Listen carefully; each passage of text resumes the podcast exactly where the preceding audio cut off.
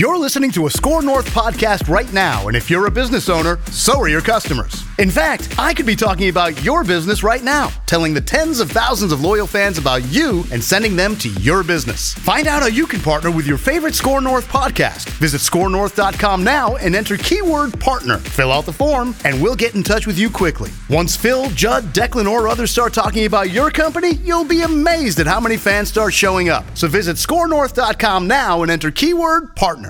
Navigation system Please say a command. on. Ignition powered. Seatbelts fastened. Shift drive. Twin Cities sports fans, hold on tight. Live from the TCL broadcast studios. This is the Ride with Reusse. He's going the distance.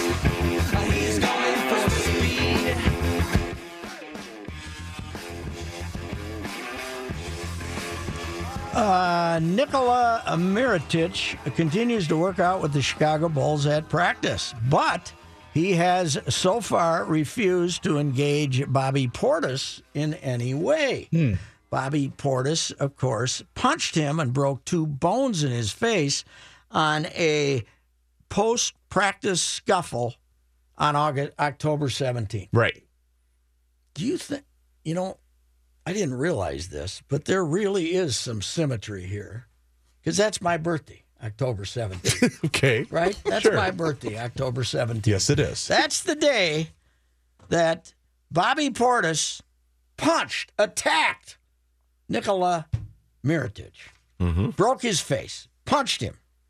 Uh, and at this point, Mirotic has not wanted to be in the same locker room as Portis, even though he's back uh, in the at the facility. Sure.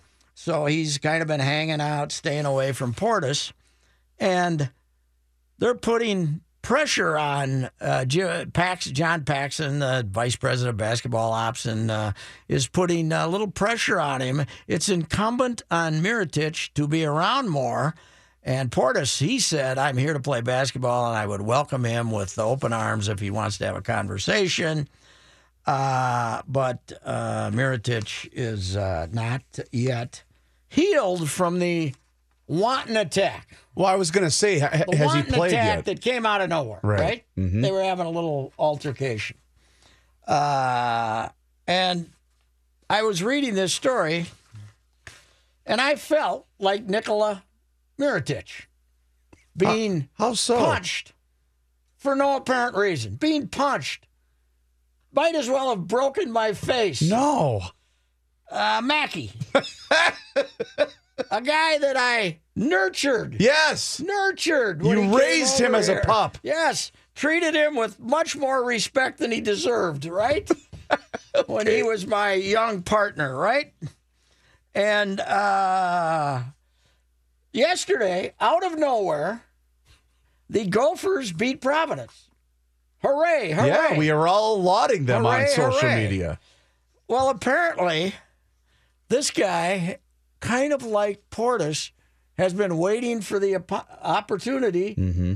By the way, Mirotic is his rival, right? For the playing time, right? They play. Oh, okay. Both I play not- power forward. Okay, and- yeah. okay. I Same did not know that. So he, uh, you know, he attacked him.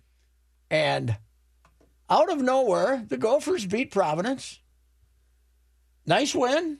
On the road? Number 15. Yes. Quality having, opponent. Having a good year. Suddenly, in my timeline appears. Uh, now, I didn't get his attacks on you, Reavers. I only got the ones on me. It's okay. Well, the, I did- what's I- funny is I sent out a tweet upon the conclusion saying, "Hey, really nice win. That's something to be impressed." right, okay. I go take care of the boys, get them to bed. I come back downstairs. A father, a father. 25 minutes later, I come back downstairs. I look at, my, I'm like, why do I have 45 notifications Uh-huh. on social media? and then I say, oh, Phil. So Phil went back. Now he goes back two years, and you basically were calling for his firing, right? For Pitino, absolutely, yeah, okay. 100%. Well, he went back and tried to go through my timeline to get my Pitino shots, right?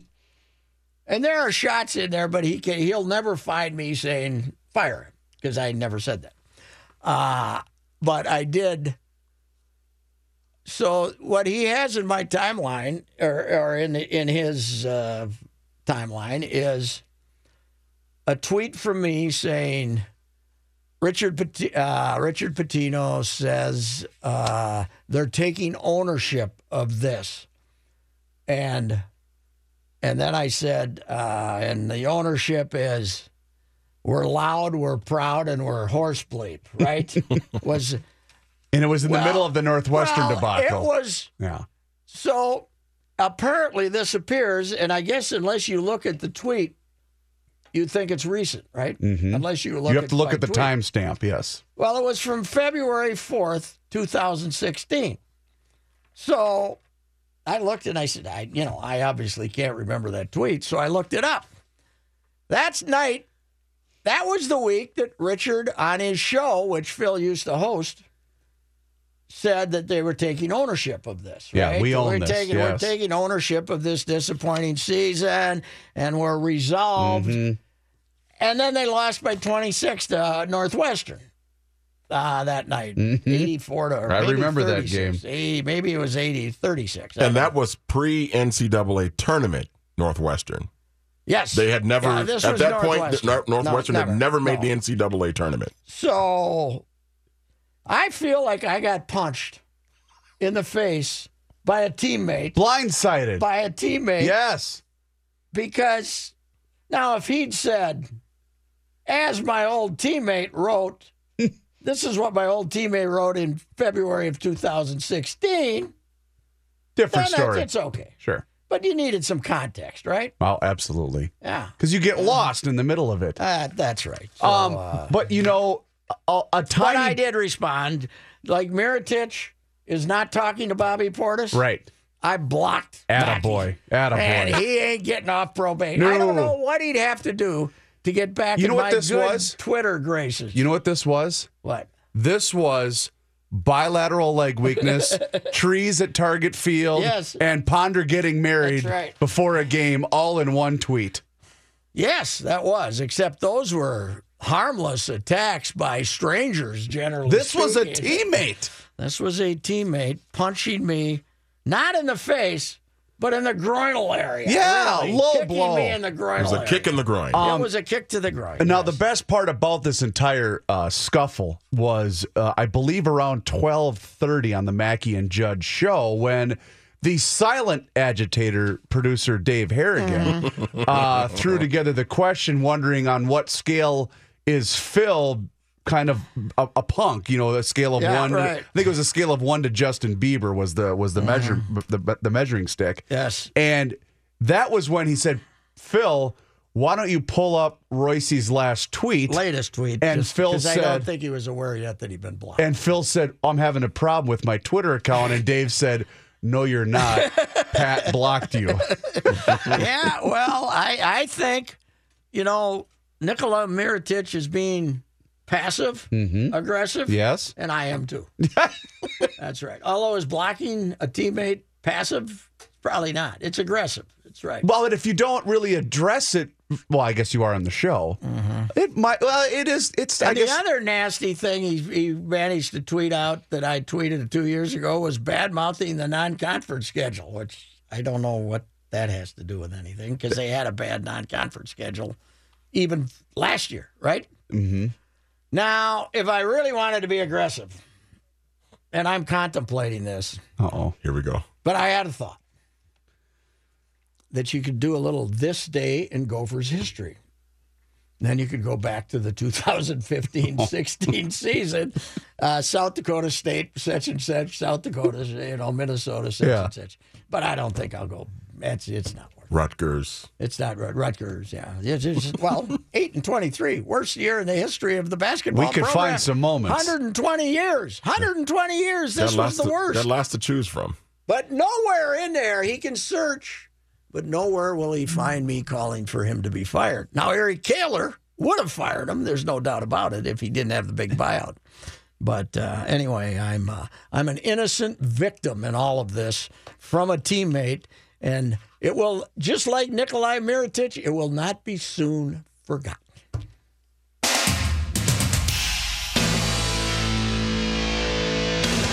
Tim Yotter is with us, Viking Update. Okay, I heard Teddy from Zim yesterday. Am I just reading things into it, or what's your guess?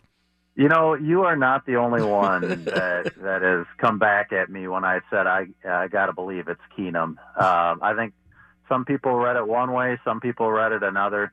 Here's how I read it. I think the Vikings would love to get Teddy involved very soon, but I also think that the the way Keenum played, especially in the first half on Sunday, makes it awfully difficult for them to to go away from him this week. And I was thinking after I after my first hot take that I heard Teddy that okay, you play Keenum this week, you play him in Detroit, and then you got ten days to uh, decide whether you're going to go in a different direction. Is uh, you know maybe they I don't know if they want to bring Teddy back to play twice in five days would be uh, the part of the thing I would think of too. Yeah, I think that makes a lot of sense. Um, and you know, the other thing, the other argument against Teddy, um, you know, in this Rams game. I mean, think back. What was it? Uh, 2015, I think, when you know Zimmer was so upset with the Rams, and I, I totally understand it's a, a completely different coaching staff Yes. now, but.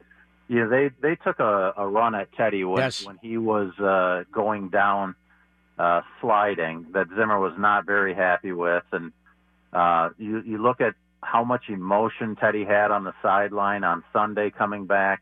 I think it makes sense to work him back in gradually. Plus, if Aaron Donald lands on you, you could be in trouble, and he's the he's the best there is. So uh, that's that's a thing to think about. What's your uh, what's your Rams take? Are they good or uh, not quite as good as everybody thinks? I think they're good, not great, and I say that because, you know they Robert Woods has been great in the past couple of weeks. He's got four touchdowns uh, over the past two weeks. Todd Gurley's a fantastic running back. But when I look at who they've played, uh, you know, they haven't really come out with a huge win against a, a real quality opponent. They've blown out several teams that aren't very good and, uh, you know, have a win or two against a quality opponent, but haven't really dominated anybody. And so I think, you know, I think Vegas, from what I've seen, had like uh, two and a half point. Uh, the Vikings as two and a half point favorites, and I think that's pretty fair given that they're playing at home this. Year. Yeah, and it is. Uh, you know, the NFL certainly can be chaotic, but it's uh, when a team is improving by this many games, it's sometimes a uh, it makes you uh, question it. Now, I did point out to somebody that. If they actually turn this around, this could be the second coming of uh, the Kurt Warner going to the Super Bowl team that came out of nowhere, right? Uh, at the, you remember the Rams? They were terrible in St. Louis, and the I think they were four and twelve, and the next year they were great. Yeah, you know, the, they've done that, but I, I think it also shows you how much coaching matters. I mean, everybody wants to talk about the superstar players in this league and you know this this terrific running back, this explosive receiver, but I mean, you look at at the difference in in this Vikings offense from last year to this year. You look at the difference in the Rams offense from last year to this year. Pat Shurmur being the difference this year for the Vikings, Sean McVay for the Rams. You know what? I think it's time to realize that Jeff Fisher just wasn't a very good head coach. and I mean, they what the Rams have done with Jared Goff and the turnaround from his year last year to this year is incredible. He's looked great this year, and so I coaching matters. Let's just let's just put it that way. Everybody wants to to think that it's always all about the players, but schemes and coaches matter for sure. All right, I was uh, talking earlier today. Uh, Joey Browner, very good safety. Paul Krause had a lot, intercepted a lot of passes, even though he didn't tackle too many people. I think Harrison Smith's the best they've ever had back there.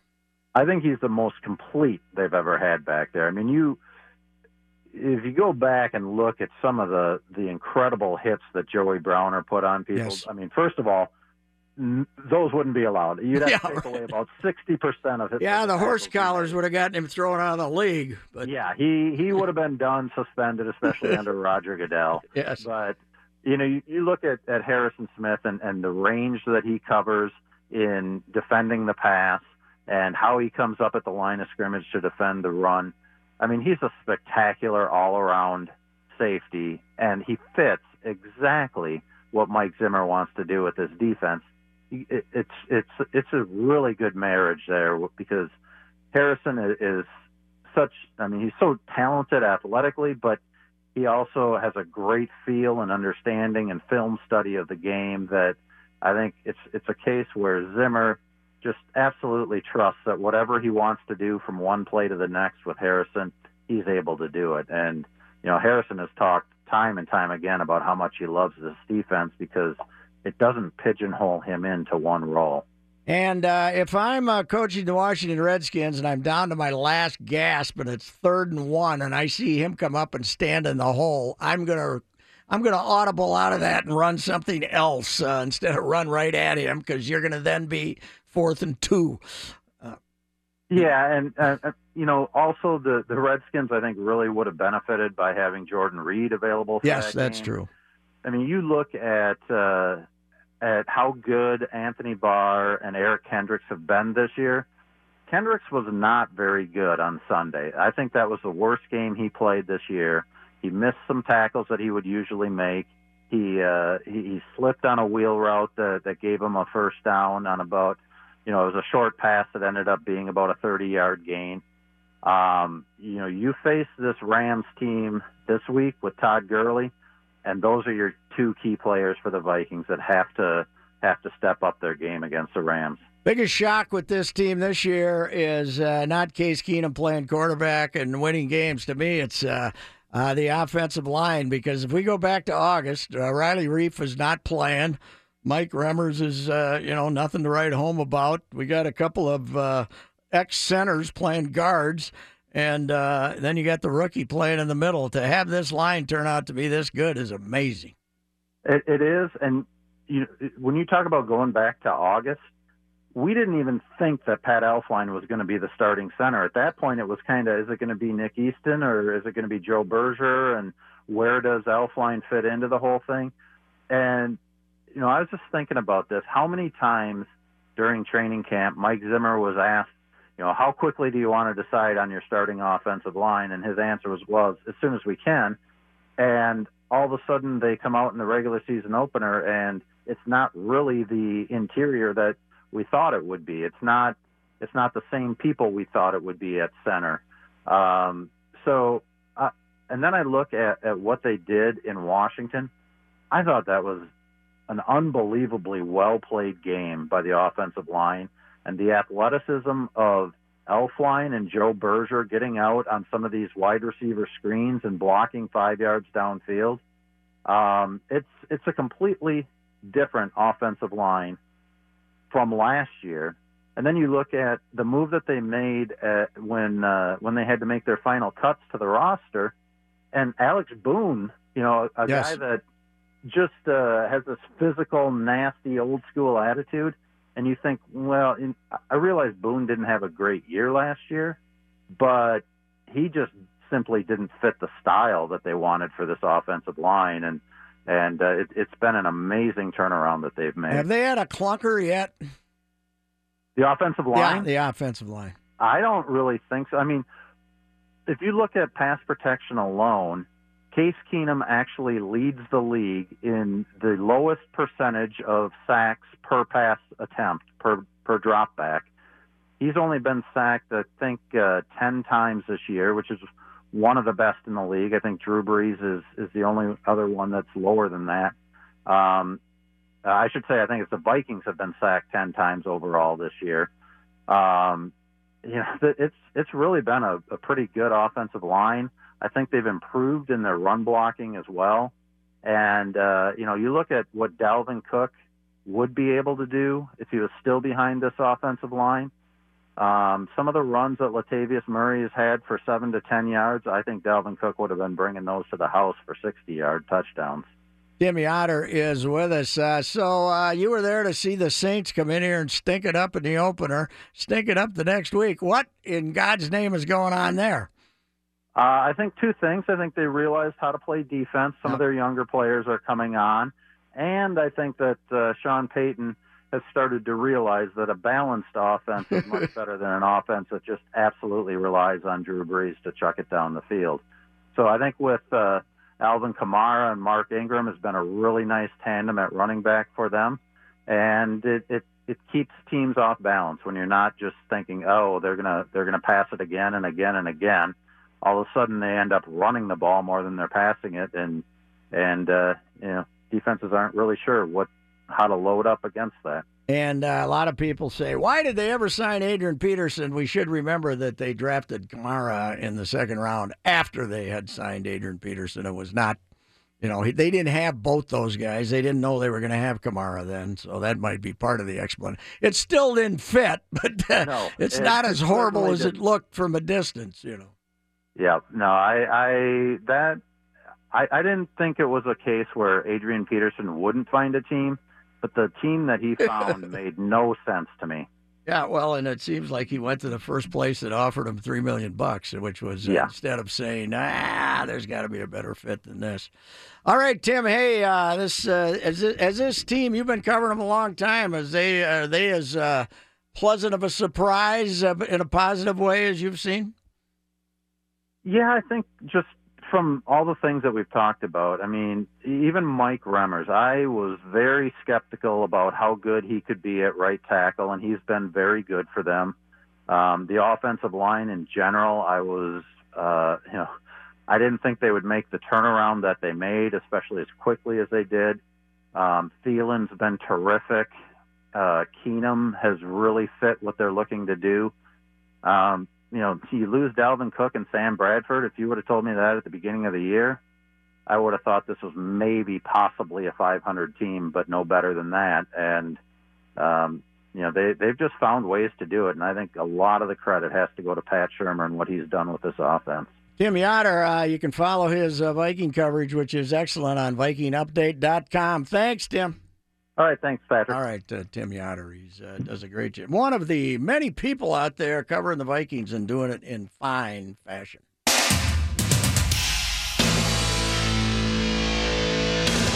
Johnny Heidt with a sports update. Thank you, Patrick. This update sponsored by Concordia University Online Learning. Get on track to a successful business career with Concordia University St. Paul. Learn online or on campus. Learn more about their business degrees at online.csp.edu. It's a day off for the Vikings, and they'll resume practice tomorrow. They get ready to play the Rams on Sunday. Uh, of course, Coach Mike Zimmer yesterday said he knows who's starting at quarterback Sunday, uh, but he's not going to let us know until tomorrow whether it's Teddy Bridgewater or Case Keenum. None of your business, John. Do we know he's going to let us know tomorrow, or He is he just going to tell the team? He said he was going to tell the team, Yeah, but that's- will he that's a make good the point. will he You make never the team know. keep it quiet? You 'Cause, never uh, know. You know, they got to decide whether they want a mobile guy that they're going to defense or a guy, of our poor old Teddy. So They might uh, might have a leak from the locker room. You Yes, never know. yeah. Uh, other Vikings news: the second Willie Beavers era is already Yeah, over. was, uh, you know what though, Johnny? This could be one of those deals where they they bring a guy in every other week. They Uh-huh. they like to do that. They work out a guy for a week and teach him stuff, and then they release him. And Willie could be back next week. He's- Don't bet against it. He's a guard, and uh, he's been released from the practice squad. And they signed rookie safety Jack Tocho. Ooh, Second stint on the squad for Tocho, too, taken by the Vikings in the seventh round of see, the draft. got that. That, that Spielman's a tricky fella. Thinking, huh? He's always thinking. And the NFL announced its nominees for the 2017 Art Rooney Sportsmanship Award today. And for the Vikings, the nominee is defensive end Brian Robison. The award created in 2014 in honor of Steelers founding owner and Pro Football Hall of Famer Art Rooney Sr. And the winner will be selected by a vote of current NFL. It is players. interesting that Art uh, is being honored by the NFL since he got the money to buy the Steelers by having a good meeting at Saratoga as a gambler. Gambling money. I did not know that. Three UCLA basketball players detained in China on suspicion of shoplifting are on their way back to Los Angeles. Pac 12 Commissioner Larry Scott said the matter, quote, has been resolved to the satisfaction of the Chinese authorities. Freshman LiAngelo Ball, Jalen Hill, and Cody Riley were detained in Hangzhou for questioning after allegations of shoplifting last week before the 23rd ranked Bruins beat Georgia Tech in their season opening game in Shanghai. Uh, Ball is the brother, of course, of LA Lakers guard Lonzo Ball. The rest of the UCLA team returned to Los Angeles last Saturday without those three. You guys did read uh, why this happened, right? As I uh, told, told Pat the other day, uh, the Sports Pickle was chronicling this event. Yes. In which they said LeVar Ball accepts LiAngelo's execution as part of deal to license Big Baller brand in China. Well, he did leave. He did leave Yes. uh, LiAngelo. LiAngelo in whatever city they got caught. Yep. And went to Shanghai so he could run his pop-up big Baller store. Well, Hey, I kid, got I an know you're in the eyewitness- slammer. I got an eyewitness uh, to uh, to confirm that. I have a friend who was over there at that game. That family is something else, man. a man has to have priorities. That's okay? right. Minnesota Wild are at home tonight. They are playing the Philadelphia Flyers at the Xcel Energy Center. Uh, Charlie Coyle, he hasn't been on the ice with Wild teammates in four weeks and five days. He did skate today. Of course, he had the uh, broken leg. He had broke his right leg October 12th. Had surgery involving some hardware. He told reporters today, "quote I'm bionic now."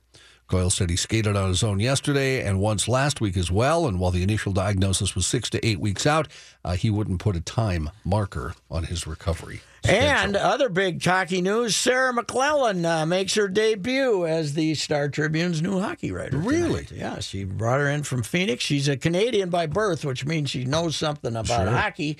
And I guess she just decided that the Coyotes' Stanley Cup run wasn't enough to leave her, or keep her in. She needed to follow a real Yes, team. yes. She needs some heartbreaking, is what she needs. Yeah. Uh, there's no heartbreak in Phoenix. They just stink. Right. you know.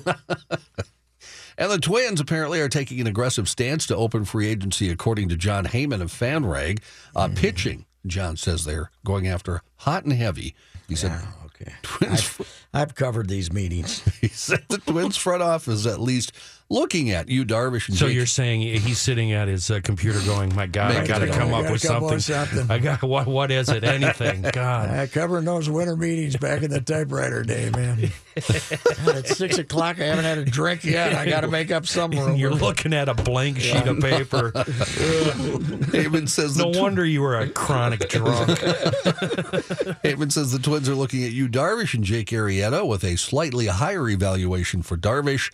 He also says they're looking at the best relievers available, including Wade Davis and Greg Holland. I think my suspicion that I might have had a drinking problem came at the uh, Executive House Hotel in Chicago one, uh, one morning. That uh, uh, I'd written my morning stuff and then came, you know, for the morning Pioneer Press, and then we would, you know, try to write it in the afternoon. But you had the, the afternoon stuff when you got back to the hotel room. But it would you had to squeeze in a few hours of drinking, and I, I got the 6 a.m. wake up call, and I remember my head was on the typewriter when it came. It was oh, like right on the typewriter, right, right across there. And as it the phone's ringing, I'm saying. Please God, have me have written at least five, six paragraphs here before I fell asleep. Looked up and said, "Bye, Pat Reusse, Dispatch sports writer, Chicago dash." and it was C oh. H. Oh hell, where are my notes? Now, see, my favorite wake up call story is were you in New Orleans? Is that where you were for that wake up call? Yeah, that was New Orleans.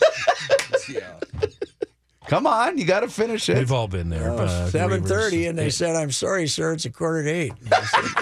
You of all people shouldn't be laughing at that. Story. No, that's why it's something to aspire towards. Yeah, I'll get there one of these I That days. was back. Luckily, that was back when you could change flights. Yes, very I easy. just called in and said, "Yeah, I called the airline. I need a seven. I might not make that nine thirty one. Uh, let's let's try her this afternoon."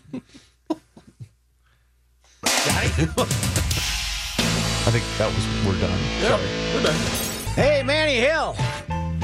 You have a lot of give and take with Timberwolves fans on Twitter. You kind of uh, you got a lot of uh, I have, you got uh, a lot of Timberwolves fans. Have you heard from any Ricky fans today? Have you seen anything in your timeline? See, it's today? it's hard to gauge because I've refrained from tweeting during games okay. the last So- uh, so few haven't- games just because you haven't gotten in on the give and take.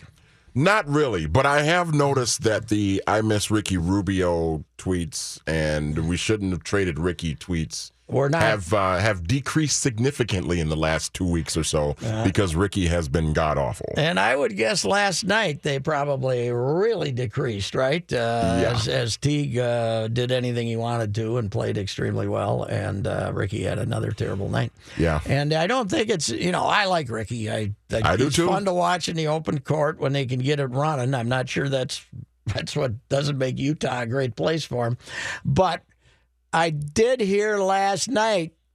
I don't know if they're last, but they're close to last in shooting percentage. Utah in the Yeah. league, in the league, and it's not a coincidence, right? Yeah, I mean, th- I mean, they didn't have. good- There's no way you can't beat them last night with Gobert not playing, right? Right. Well, the problem that Utah has offensively right now is, I mean, obviously they lost Gordon Hayward in the offseason. They lost George Hill in the offseason. Like George Hill was a better fit for what Quin Snyder and those guys want to do offensively because they want to.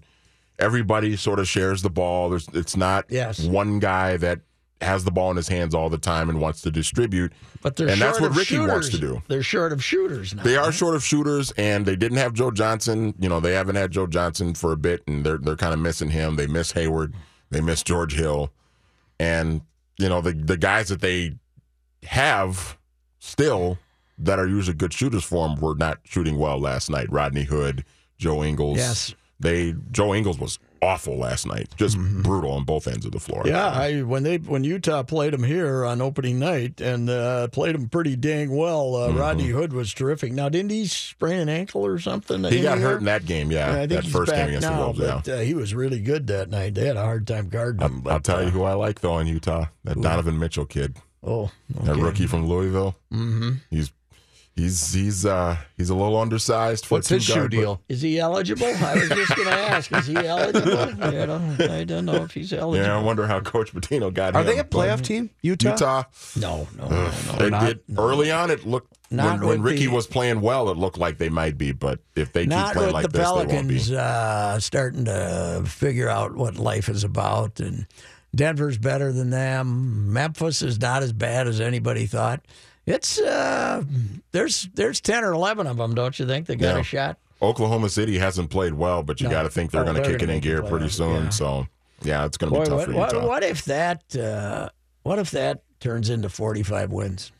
Oklahoma City.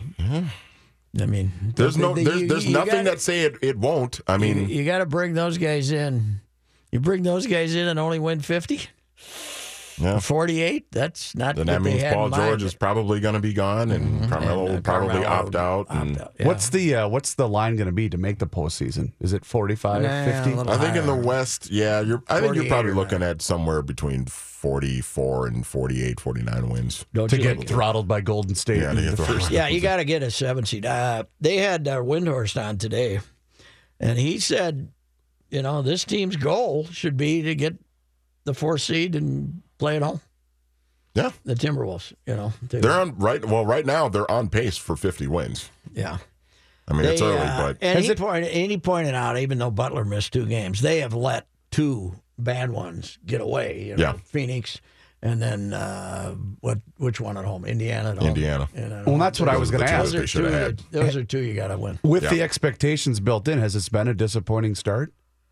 I'd say it's been a. Uh, I'd say it's been about uh, acceptable. I'd say it's been Yeah. acceptable, but it hasn't been. but they need Off they need hook. there there are some guys that they need to play better. Like they need they need Butler to play better. I And mean, it's funny, Wiggins is kind of finding out now what it's like not to be the guy, you know, because Butler is now the Butler, when Butler announces he's going to take more shots, that means Wiggins is going to take less shots, right? yeah, somebody's gonna have to. Mm-hmm. Yeah. So So it's, uh, you know, Wiggins only had, what, 11 last night or something? at 11. Yeah. Yep. And he didn't, you know, if he doesn't, if that doesn't bother him, then it's then it's okay. But And if it bothers him that he's not getting his twenty shots, then then what do we do? and that and that's where you have to look at somebody like Andrew and if he's not if he's only going to get 11 points on Mm-hmm. nights like last night okay but they need him to do other little things they need him to play his better rebounding has been a little better.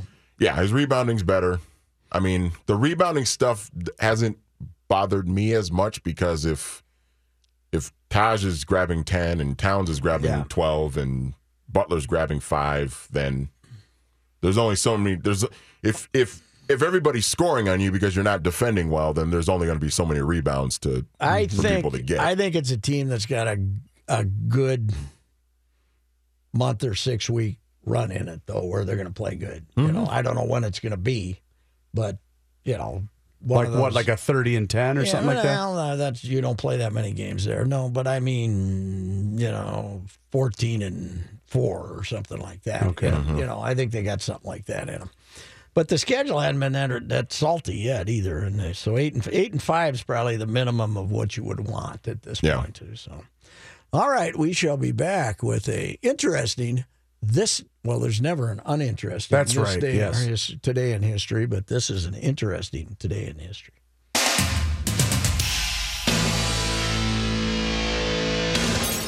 Quiet, please. We'll be on the air. And now, this day in history. Patrick?